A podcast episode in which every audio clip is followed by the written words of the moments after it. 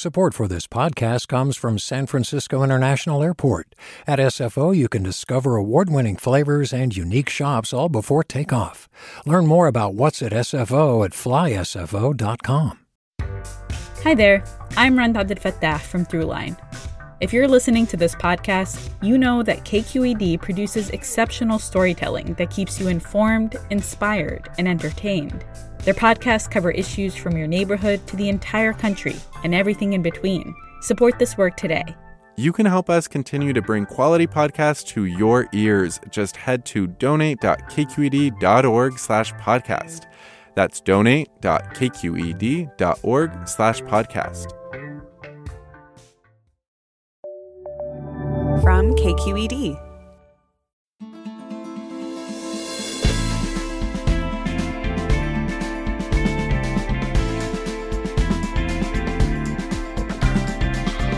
From KQED in San Francisco, I'm Alexis Madrigal. In 2017, near the chaotic start of the Trump administration, a student at Albany High School created an Instagram account for his friends and began posting viciously racist memes about black students. We're talking jokes about nooses and neo Nazi fake race science. When the account came to light, a firestorm erupted over how to hold the creator and his Instagram followers accountable, and not unrelatedly, what to do about the anger, shame, and fear caused by the posts. How did such wildly racist stuff even get into the minds and phones of the town's teenagers? Acclaimed journalist Dashka Slater spent years reporting on what happened, and she's written a new book, Accountable. She joins us right after this news.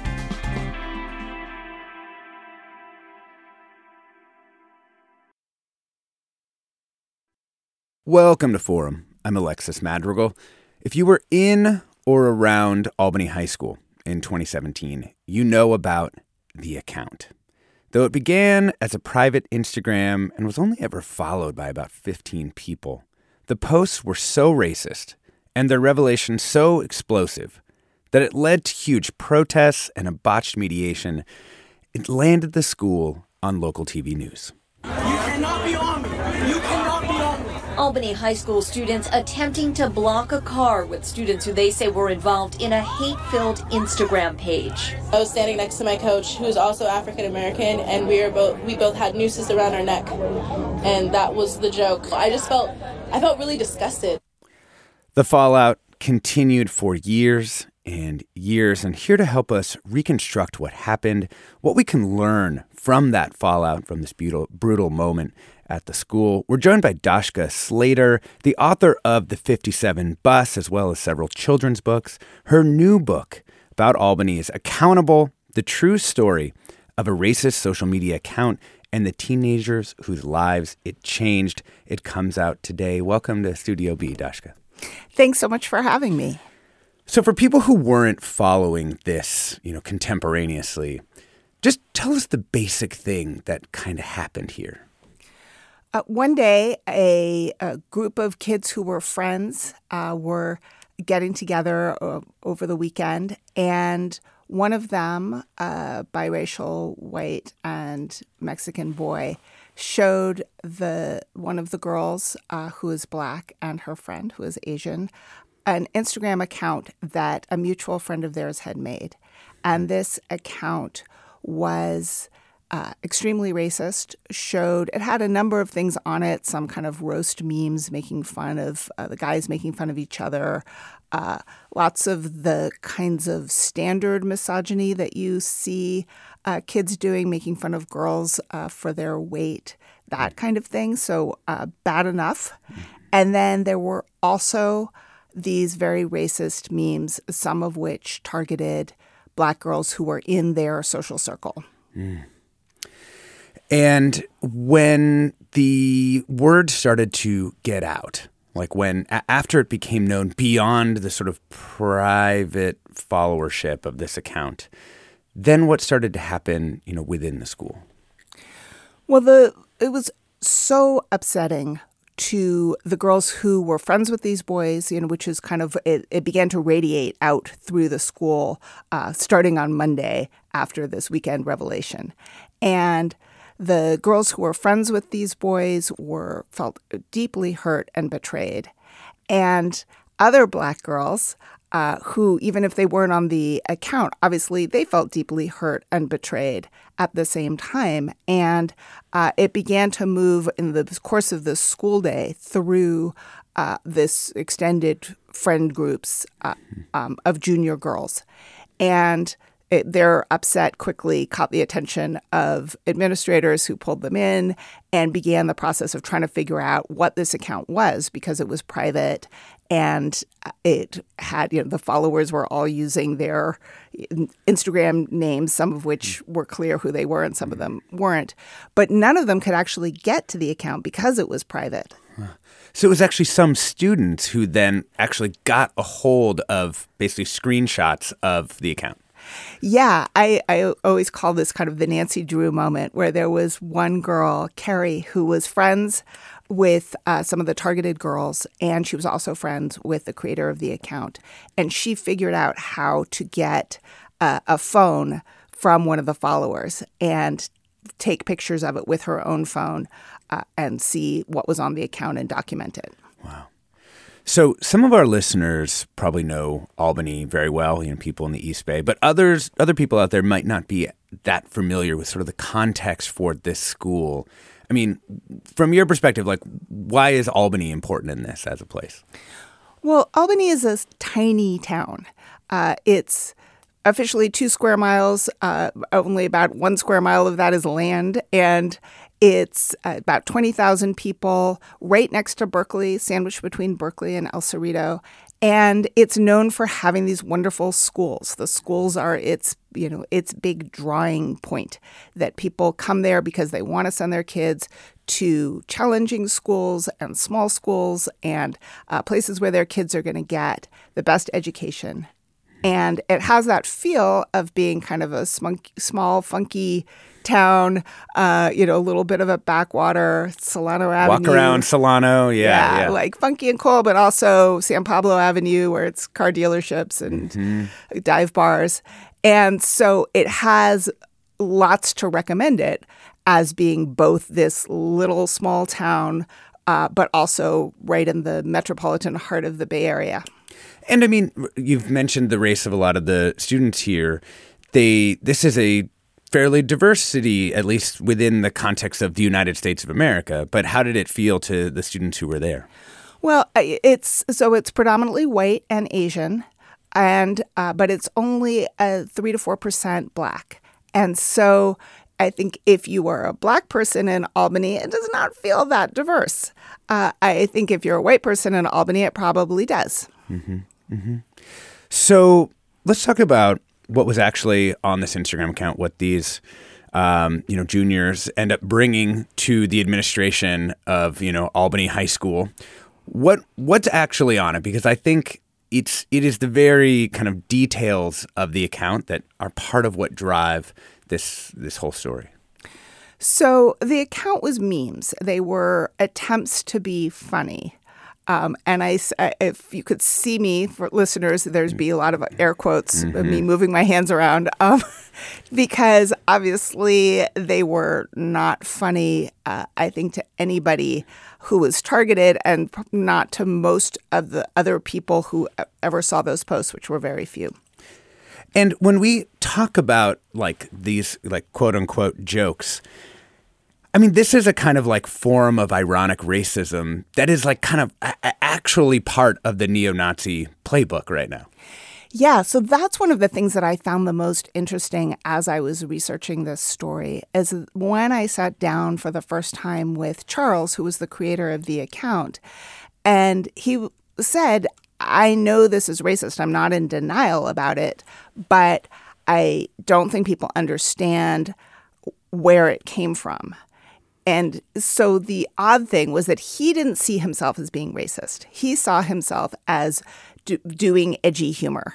Mm-hmm. And he was very online and in these uh, places on the internet that are about being funny and are designed particularly to cater to the tastes of young men, particularly young white men, um, but also young Asian men, as Charles is. And uh, they sort of play with offensive humor. So the idea is that you're not supposed to say it, you're not supposed to think it. It's the humor is that it is transgressive. Mm-hmm. And that appeal has absolutely been exploited by organized hate groups um, including, uh, you know, name your white supremacist group, name your neo Nazi group. Um, but Stormfront, in particular, had an actual style guide that said people should not be able to tell whether we are being ironic or not. The idea is to kind of uh, make something palatable or mainstream through this plausible deniability that says,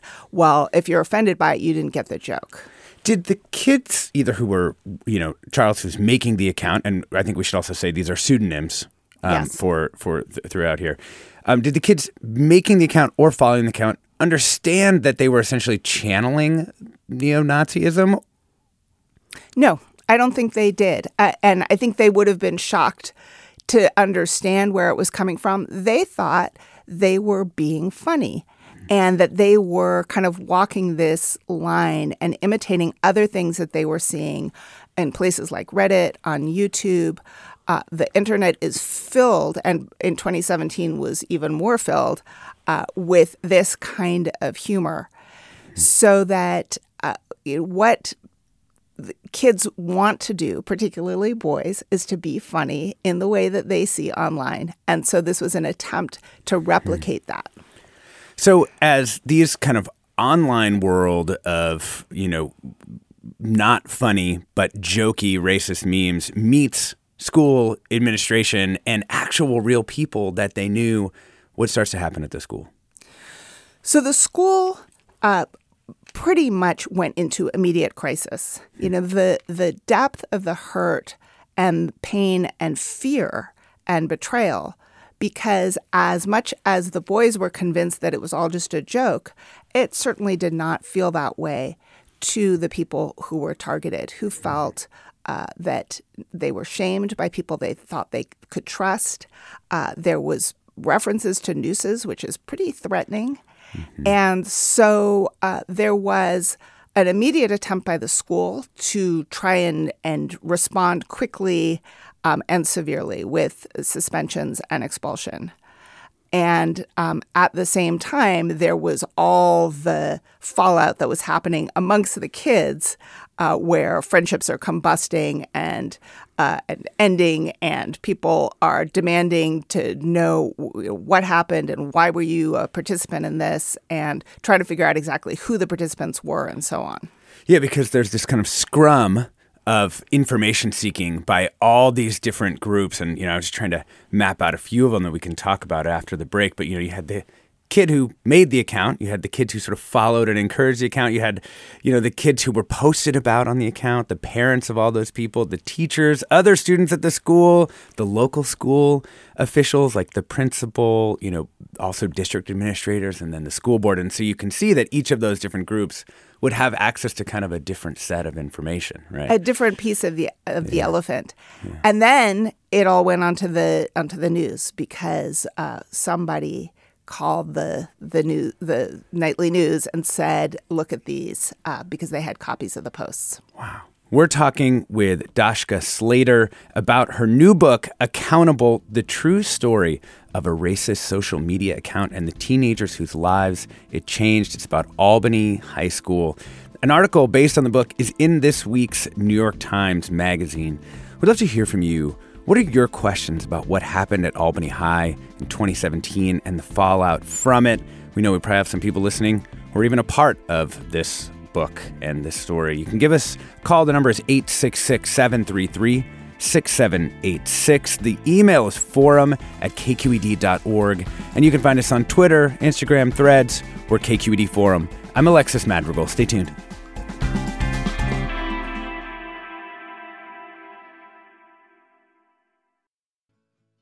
Support for Forum comes from San Francisco Opera. Set 10 years after a school shooting, the critically acclaimed opera Innocence takes us into a complex emotional journey where our understanding of innocence and guilt is constantly upended.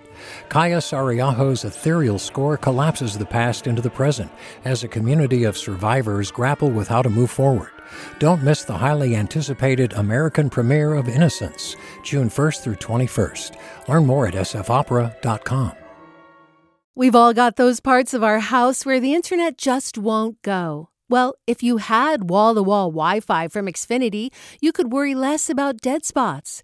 Because with wall to wall Wi Fi from Xfinity, you get fast speeds, reliable connection in every room, and power for all of your devices, even when everyone's online. That's wall to wall Wi Fi only with Xfinity. Restrictions apply, not available in all areas, actual speeds vary. Welcome back to Forum. I'm Alexis Madrigal. We're talking with Dashka Slater about her new book, Accountable The True Story of a Racist Social Media Account and the Teenagers Whose Lives It Changed. Set at Albany High School. This is something that happened here in our area in 2017. I wanted to take some time to talk about how the people who were posted about were affected by seeing their friends and, you know, acquaintances you know, both post and like these just horrifically racist things. Um, what what happened to some of them? You know, I don't think it's possible to overestimate or overstate how much of a betrayal it was. I often thought when I was reporting the story and talking with the people who had been targeted about how the job of adolescence is to construct an identity. Hmm.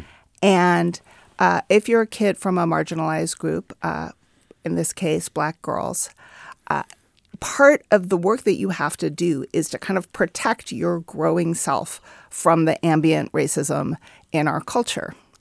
Uh, one statistic that I talk about in the book is that the average black teenager encounters five instances of discrimination per day uh, in the form of news articles or comments or uh, jokes. Uh, so every day, kids are having to kind of protect themselves from those kinds of uh, shame inducing feelings mm-hmm. that are mm. coming from outside and to grow and be confident and do all the things they want to do as a young person. And this account was like a meteor crashing through the mm. roof of that protection. And all the things that they had let go by um, all the the dumb remarks that people make, the the you know jokes that people made uh, to one another because a lot of this is just coming from their peers. Um, all of that looked totally different now. It was impossible to say, well, they didn't really mean it. Uh, just shrug it off. I don't want to be the problem here. Uh, you know, all of the stuff that they had been telling themselves was no longer possible to believe. And so it was the account, but it was also all the stuff around the account that was so shattering. And so you saw uh, incredible levels of anxiety because there had been pictures taken of them at school. So mm. there was this sort of feeling of being exposed and people are looking at you and you don't know who to trust. Uh, there was a lot of depression and just you know feeling disengaged from school uh, not connected to the community. Like their whole world had just been turned upside down. All the things that they understood as uh, bedrock beliefs that your friends are your friends and they have your back and people there might be are, racism out there but like in here we're sort of cool. Exactly. This is albany. Uh, everybody has the same values and you know all of that was just blew up. Oh man. So tough. I mean this is also occurring really early in the Trump era. And I think a lot of Americans were feeling there was this atavistic return of kind of the ugliest forms of racism. Like things were being said that didn't, I, I think many people never anticipated being said uh, again. And do you think that also fed into that, at least like for, you know, administrators, but and perhaps also for the, the students? I'm glad you brought that up because I really think it's important to have that context. This was three months into the Trump administration, and the levels of kind of ambient anxiety that I think all of us in uh, blue states were feeling, um, and many people in red states as well, about the fact that white nationalism had been kind of mainstreamed suddenly. And we had somebody who was consorting with the Proud Boys in the highest office of the land. Uh, that sense of our identity was also kind of shattered mm. that we thought we you know were living in a, a place that had moved beyond the m- most ugly um, and uh, and um, outwardly aggressive forms of racism, and that made it so that people I think were very re- uh, reactive. You know, mm-hmm. there was a real feeling of like, oh my God, the call is coming from inside the house. Like mm-hmm. we thought that th- that was those people in those other places, but actually it's happening right here. Um, is there a moment when things really blow up within the context of of the school? Yeah, there certainly was. There uh, was uh, after the all the students who followed the account were suspended for the maximum amount allowed under California state regulations.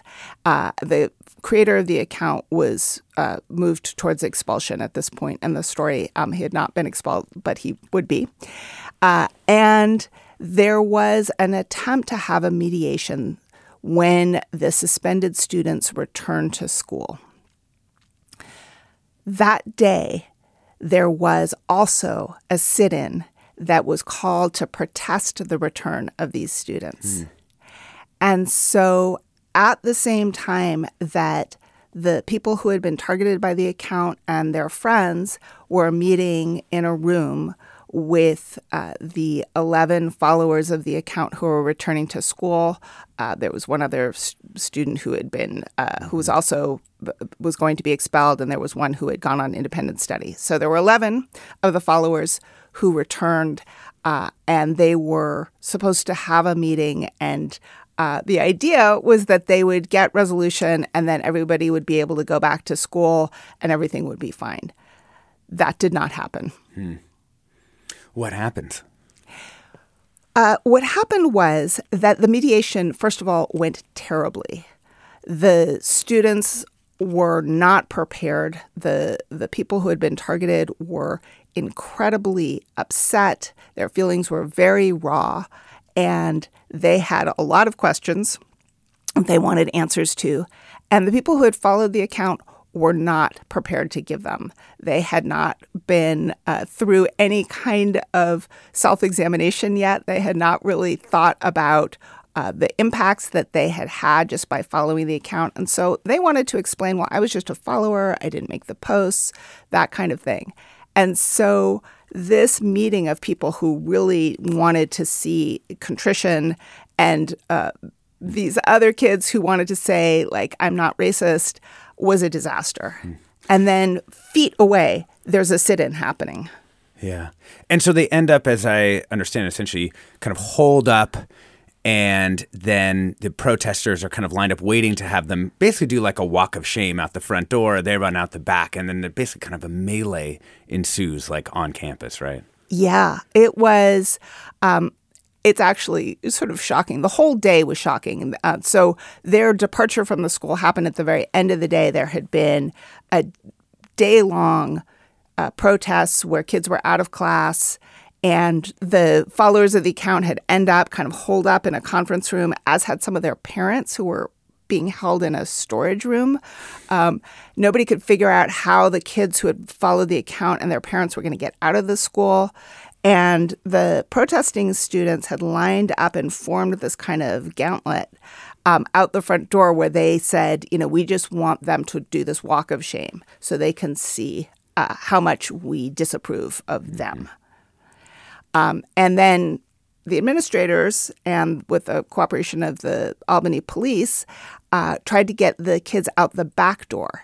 And what happened was that as soon as word of the this rear door exit happened, all the kids from the front ran around to the back, melee.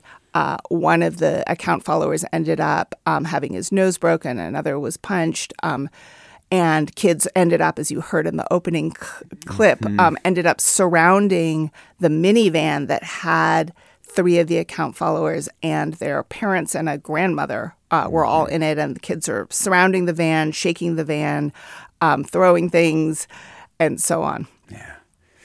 You know, one listener writes and say, you know, both the hosts and guests appear to be talking around the fact that these were boys posting disturbing and hurtful content about girls. Not only was it racist, it was misogynistic, a very important point. I, I wanted you to, you know, your previous book dealt really explicitly with issues of, of gender and how that played into, you know, the, the, our, our culture around gender how much do you think? You, t- talk to me just a little bit about you know the misogyny versus the racism as it came together in this particular situation. Well, I think it's really important that we see these are are both part of the same system. Uh, misogyny and the patriarchy um, work hand in hand with racism and white supremacy. Uh, these are systems that create hierarchies in which some people are viewed as human and some people are not. And so it was very much the combination of these things that was being manifested on the account. You know, it was misogynoir, uh, racism, particularly against black girls. Mm-hmm. Um, I should say, just parenthetically, that there was one uh, boy who was targeted, uh, a boy of uh, Southeast Asian descent, and um, or South Asian descent, and there was one girl who uh, was an account follower. So it wasn't an even gender split, but pretty close. Mm-hmm.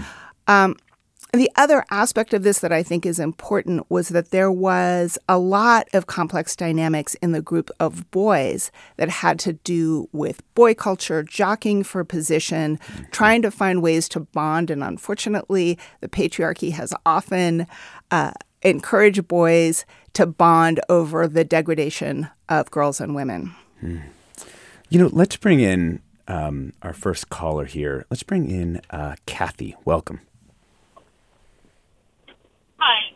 Um, thanks for taking my call. I'd really just like to hear about what the writers these schools do now that they're having to more and more be asked to wade into such um, very complex yeah. situations with members of their communities. They are communities, and the administration yeah. is what they right. Kathy, I think um, it's a little hard to hear you, but I believe your question is about the role that schools should be playing in trying to mediate these events.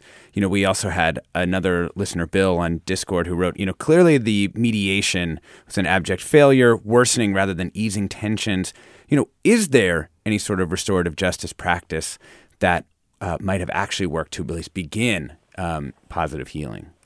I'm so glad to hear this question asked because one of the things that uh, I was really sad to see as somebody who has been steeped in the restorative justice movement for the past six years was that restorative justice was kind of uh, the name given to this failed mediation. And so it seemed like, well, clearly it doesn't work. But it does work when it's done right.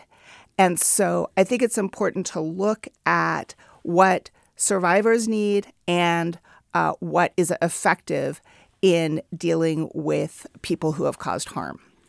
So, survivors need a number of things, one of which is a true accounting of events. Uh, to have their questions answered and be able to tell their story. They need validation uh, that what happened to them was wrong and uh, that it actually happened. Uh, they need safety to feel that they're not going to be targeted again. They need prevention to know that the person who is going to harm, who has harmed them in the past, is not going to harm other people. Uh, there's, they need resources to help with their healing. There's a number of things that they need, uh, but what they are often told they need is punishment. And yet, there is uh, no study has found a link between the length of punishment, the severity of punishment, and the well-being of survivors. So, mm. given that we know that survivors need these other things, uh, how do we get that? And restorative justice is a victim centered process that can offer some of those things that survivors are asking for while demanding true accountability from the people who harm them. So, true accountability is uh, means that you take responsibility for your actions. It means that you understand the harm that you've caused. It means that you go through some process of introspection to understand how you became the person who did that. Uh, it means that you seek to make amends uh, with the consultation of the victim if they are interested in being part of that, um, and that you don't do it again. These are not easy solutions. These. I was about to say, trying to imagine a school nailing that, uh, particularly in the midst of a crisis situation like that. So what should they have done? I mean, it does. I, I that sounds like it would be amazing, but what do you expect? To, do, do you expect schools to be able to do that? I do actually, because I think it's the only way that schools can fulfill their mission of taking care of their students. Their job is to protect the students who have been harmed and to have an environment that is conducive to learning and to teach students who mess up because all of us who have been adolescents um, have messed up and you know hopefully not in the way that the kids who mm. uh, follow this account did, but uh, we will harm others in our lives, and we have to know how to learn from that and move on. And I think that is attainable. So, in concrete terms, what that means is taking time. There was such a rush. People, the community wanted swift, firm action. And the school, I think, felt that they would be that they would look like they were racist, they would look like they were complicit or condoning if they didn't move quickly. And so they looked at the menu of options they had, which were all exclusionary discipline, which is expulsion and suspensions, and let's do that. Hmm. If they had taken a little bit more time uh, to allow things to go more slowly, to work with uh, both sides of this and, and really dig a little deeper and have the process take the rest of the school year, which is what it would have taken, um, I think they could have gotten a different outcome. Hmm. We're talking with Dashka Slater about her new book, Accountable The True Story of a Racist Social Media Account and the Teenagers Whose Lives It Changed, which takes place in Albany. She's author, also the author of The 57 Bus, which has a lot about restorative justice, if you just heard her talking about it. We're going to get to some more of your calls, you know, your questions about what happened at Albany High and about this uh, social media account. You can give us a call. The number is 866 733 6786. That's 866 733 6786. The email is forum at kqed.org. You can find us on Twitter, on Instagram, on threads. We're KQED Forum. You know, some people want to make sure that Albany's history is, you know, adequately represented. Sina writes, you know, I'm a bit disturbed about the lack of historical context given to Albany's racial makeup today. It and the atmosphere in the town and school they are absolutely not the result of, quote, ambient racism. Albany was a legally redlined city from its earliest days. Asian and white families bought homes in Albany from long before that because it was redlined. Legal policies and explicit racism is the why Albany does not resemble the cities uh, around it, including housing deeds that state the home may not be sold to quote Negro still in many deeds today. I mean, I've seen a point well taken. Many parts. I mean, there's part, many parts of San Francisco, many parts of, of Oakland. Do you think there were specific elements of Albany's um, racial legacy, racist history that, that you think really came directly into play in in this story? You know, I hear this a lot about Albany as a racist town, and Albany's always been like this. I heard it while I was reporting, I've heard it since. Uh, and what I want to say is yes, and like that is all true. But as you say, it is all true of many places, including my hometown of Oakland, which also had redlining, also had restricted covenants, also had an active Ku Klux Klan in the 20s, which Albany did. Uh, you know, this is part of our collective history. And while it's, I think, you know, feels like, well, let's just talk about what's wrong with Albany, I really think that it's it is what's wrong with all of us. Is what's wrong with with this country? What's wrong with the Bay Area? These are uh, these are mm-hmm. deep seated problems. What I will say is, I think important to Albany is the fact that good schools are commodified there. Hmm. And anytime you have a place where there is competition to land a seat at the desk of the good school, you are going to have built in inequalities that end up, uh, I think, being used uh, in ways that are hurtful and harmful. We're talking with Dashka Slater about her new book, Accountable. We'll be back with more right after the break.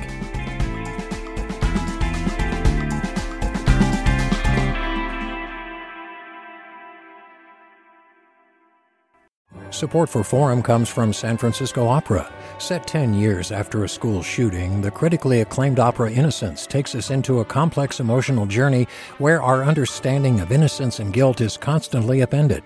Kaija Saariaho's ethereal score collapses the past into the present as a community of survivors grapple with how to move forward. Don't miss the highly anticipated American premiere of Innocence, June 1st through 21st. Learn more at sfopera.com. We've all got those parts of our house where the internet just won't go. Well, if you had wall to wall Wi Fi from Xfinity, you could worry less about dead spots. Because with wall to wall Wi Fi from Xfinity, you get fast speeds, reliable connection in every room, and power for all of your devices, even when everyone's online. That's wall to wall Wi Fi only with Xfinity. Restrictions apply, not available in all areas, actual speeds vary. Welcome back to Forum. I'm Alexis Madrigal. We're talking with Dashka Slater about her new book, just out today. It's called Accountable The True Story of a Racist Social Media Account and the Teenagers Whose Lives It Changed, which takes place in Albany. We've got, uh, I think we want to get to these topics of sort of like shame and remorse. I, you know, one of our listeners, um, we'll start here. One of our listeners asks, when you were talking with Charles, who was the account creator of this racist social media account, and any of those who participated on the Instagram account, did you get the feeling that any of them showed remorse? Have they owned up to their actions? Are they actually sorry, or are they just sorry they got caught? That was a question that got asked during the mediation. And uh, I would say that it is really a work in progress. Um, you know, of the 14 who either created or followed the account, um, I've talked to the majority, but not everybody. I would say Charles for sure uh, had a really pretty immediate remorse. Um, and of the fact that he was losing friendships that were important to him. Uh, I think it took a long time for him to really be able to take in the harm that he had caused and not to make excuses for it. Uh, so, you know, it, it, was a process for him. The book follows uh, several of the diff- different people who were involved in the account um, and their process of coming to terms with their level of responsibility.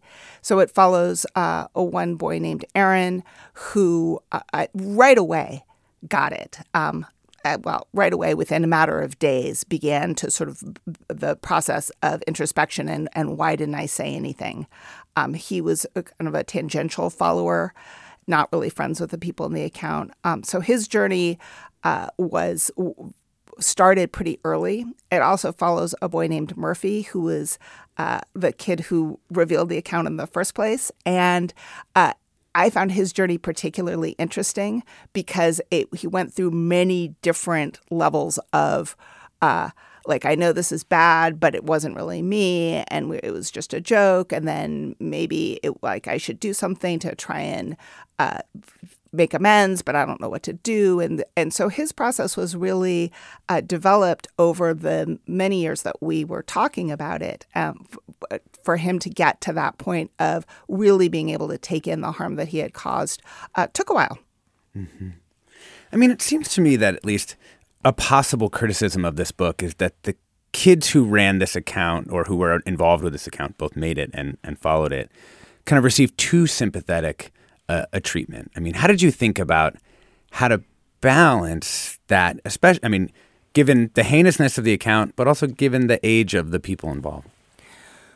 One thing that I have learned in my time in restorative justice is that people are capable of remarkable transformations.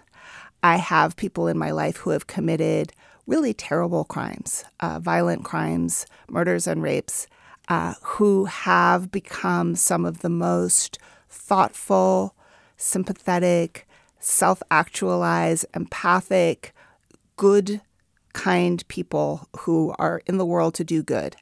Um, and because I have seen that transformation, I know that that is something that is in reach for everybody, particularly for young people.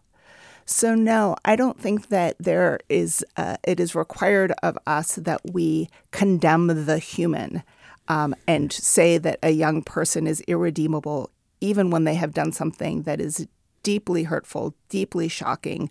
Uh, you know, I spent a lot of time looking at those posts. They never stopped being upsetting.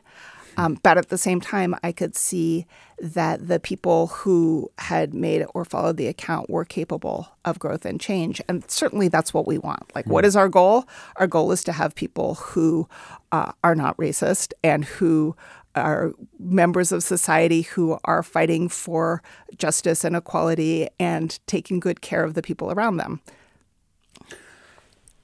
That makes sense to me for people who have done the work.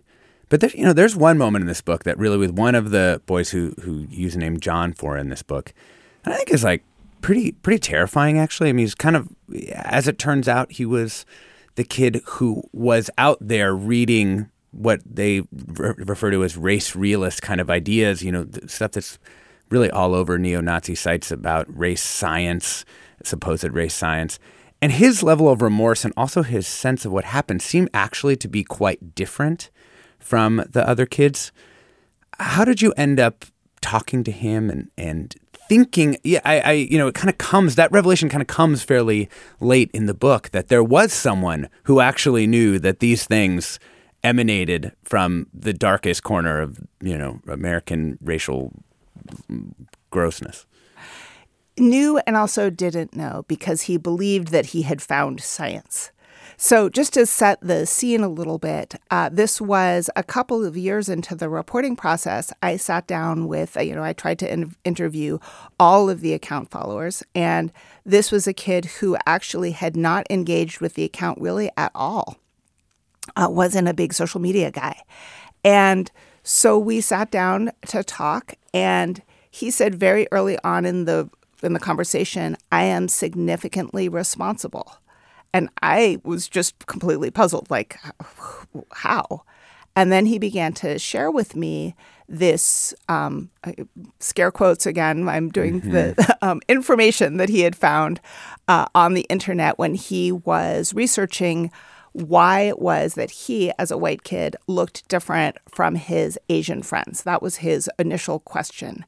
And his Google search um, ended up taking him into these very dark and uh, disturbing parts of the internet uh, that promote this fake race science that says that there are biological differences between the races that determine people's intelligence and other ab- abilities. And he was convinced that he had found sort of a secret science. Um, I you said that you you were found that section of the book disturbing, as it did I. I was incredibly shaken when I mm. walked away from that interview because I really it was came so out of the blue. Mm. And then when I went back to uh, other people who had followed the account or were friends with this kid, mm-hmm. um, to ask them like, were you listening? Like, what did he talk to you about this? Did you understand what this was? And he was a very low status person in their friend group and so there mm-hmm. was this way in which, but he was also thought to be very smart. And so uh, it was kind of like they took in the information, but they also teased him mm. about it. And so th- they were in this zone of kind of plausible deniability, which is where mm. uh, all this dark stuff lives, where you can say, like, I'm uh, uh yes, but no. Right. Um, and then nobody can accuse you of being anything. Well, and you know, it, to get back to earlier listeners' point about the gender dynamics of this group and, you know, this, this, all this talk of, you know, kind of alpha male kind of stuff that they're trying to do to each other.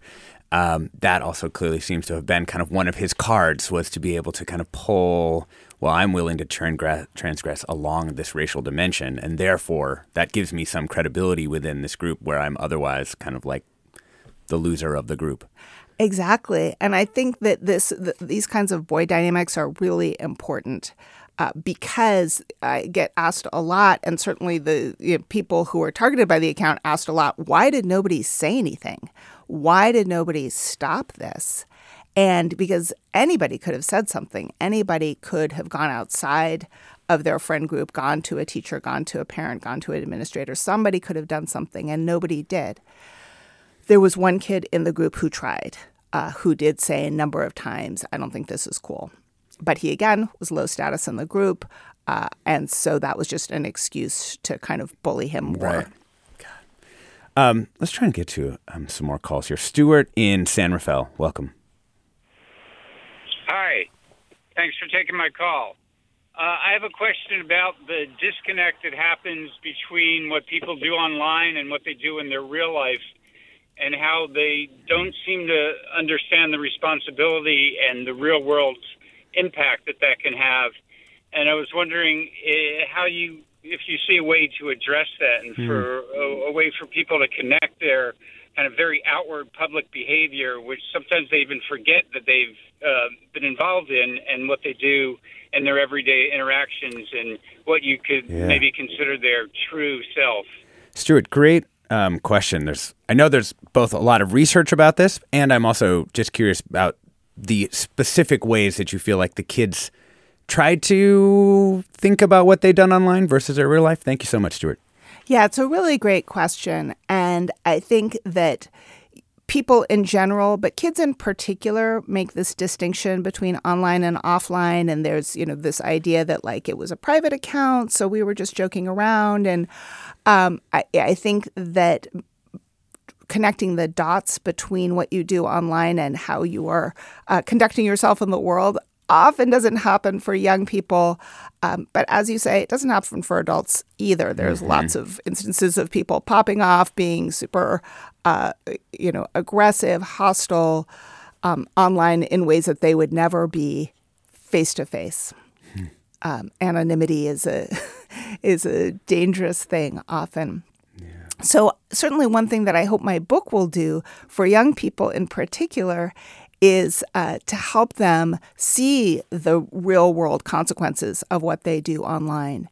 Uh, we know that about three quarters of all young people have ex- been exposed to hate online, and about 85% of them did not seek it out, it came to them. But 20% in the stats, these stats are in this book, uh, Accountable. It, the, one of the stats in it is that 20% of people have participated in the creation of some kind of hate content online. That blew my mind. That's a huge number of young people. It's a huge number of young people. And so, you know, that brings up all kinds of questions for the adults um, in the lives of young people about how are we preparing kids, helping them make these connections. And I think one of the things that the caller uh, brought up is also important that adults are often completely unaware of the online lives of their kids or their students. And, you know, that kids will have beefs with one another who have never met because of something that happened online. And so part of what happens is that the adults are not really clued into what's happening. And so they're not helping the kids make those connections. Um, and, and also not helping them contextualize the What fact that there is this online hate that is coming from these very dark places, uh, but that to them is just like what everybody laughs at. God. This definitely, if you're a parent out there and your child does not yet have a cell phone, this is going to make you never want to give them a cell phone. This is it. Landlines only from here on out. Um, uh, Matcha Prana on Discord writes in to say, I completely agree with the sentiment that the role of schools is to teach those who mess up. High school is a time where kids are going to explore and make all kinds of mistakes, even severe ones. They're going to need role models, both from teachers and more importantly, from classmates. Um, and let's stay in the school realm. Eli in Sebastopol, welcome to the show. Hi, thank you. Um, I co-founded a school for at-risk students, and we never suspended anyone, but we certainly had issues. One was um, a white kid drew a, um, a noose and what and some other stuff on one of the black girls' um, locker. So obviously she was devastated. So we're friends. Well, we, we immediately took them out to lunch together, and at lunch, away from school, they were able to express each other's pain because both of them had it and see each other. And they went back and talked to their friends and uh, completely um, changed the whole dynamic of what had happened. And uh, we knew that when kids act up, there's pain. And so is to sit down to find out, well, what's going on? And one last comment in the New Guinea Highlands, they say if you don't initiate the young men, they'll burn down the village. They'll burn down the villages. Eli, Thanks so much. Um, I, you know, to this question of like what should have been done, how could this have gone a different way? Should it have gone a different way? Like, where's the moment, you know, where intervention could have happened? You know, it seems like it's way upstream from a lot of the things that happened, you know, the account has been created already. There's already a problem, right? So as you, you know, spent years working on this project, were there was there a time where you thought like if somebody could have intervened, say, with Charles or inside that friend group, like what would that intervention have looked like? It's a great question. Um, I want to say just at the outset that one of the things that I think happened in Albany and often happens is that when the adults are upset, you know, th- this was such a breach of uh, everybody's values and such a rift and fissure in the community that the adults often kind of lose their ability to help things uh, to uh, hmm. to help the young people navigate because they're triggered, they're right. upset. Um, so I think you're absolutely right that if things happen upstream, so. Charles was known to be going through a very tough time. Um, uh, due to things that I talk about in the book with his family. Um, he was a kid who was known to be depressed, um, known to have issues, and yet there was not counseling available because we don't make mental health resources available.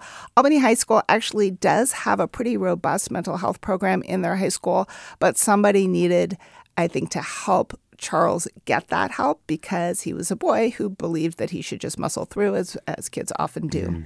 Mm-hmm. Uh, there were many, many transgressions and uh, jokes that were offensive that were happening within these friend groups uh, and in the school as a whole that were not addressed. Again, I think the teachers probably weren't aware, the students uh, weren't uh, thinking that that was a big enough deal to go to the school about. You know, often kids, again, muscle through, shrug, shrug stuff off because they don't want to be the angry black girl or the troublemaker. They don't want to invite repercussions. Um, one of the girls, uh, who's a main character in the story, Andrea, um, had had an incident, a bullying incident uh, from Charles and some of the other account followers involving the touching mm-hmm. of her hair and videotaping mm-hmm. it and uh, posting it on on on uh, on different mm-hmm. social media account. And so there were warning signs, absolutely, but again, I don't think people were aware enough to see this is going to mm-hmm. uh, lead to trouble down the line. Potential. Did the girls who were affect, negatively affected and posted about by this account, did they were they able to reach some closure or, or sense of peace about what happened? Again, it really was varied from person to person. Uh, how they me- metabolized the whole experience and how they found healing. It took a long time. And the girls were really distressed and anxious and depressed for a long time. And then COVID came, and that didn't help because that sense mm. of isolation um, and life interrupted that they had all been feeling in the wake of the account sort of continued. Uh, but many of them, I would say not all of them, found a path out. Um, Andrea ended up um, tr- being able to travel and do a lot of um, inner work for herself to kind of uh, develop uh, her her mm-hmm. find herself again and allow herself to blossom in a way that had been really tamped down mm. by the account. Other uh, girls changed schools. Um, graduated early. You know, people had different ways to get through it. But they got through. Yeah. There's a lot more in the book. It's called Accountable The True Story of a Racist Social Media Account and the Teenagers Whose Lives It Changed. If you're from Albany and you're thinking they didn't talk about this or that, I promise you it's in the book. Uh, Dashka Slater is also the author of The 57 Bus. Thank you so much for joining us. Thanks so much for having me. I'm Alexis Madrigal. Stay tuned for another hour of Forum Ahead with Mina Kim.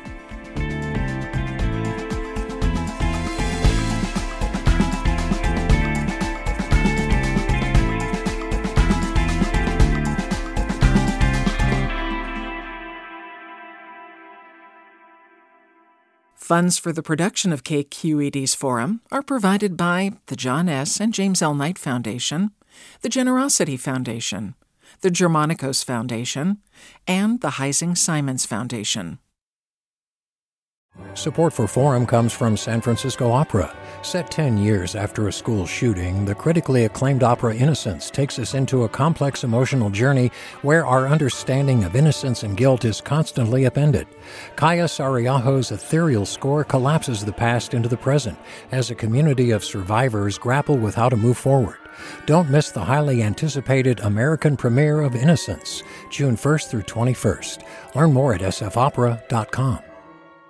We've all got those parts of our house where the internet just won't go. Well, if you had wall to wall Wi Fi from Xfinity, you could worry less about dead spots.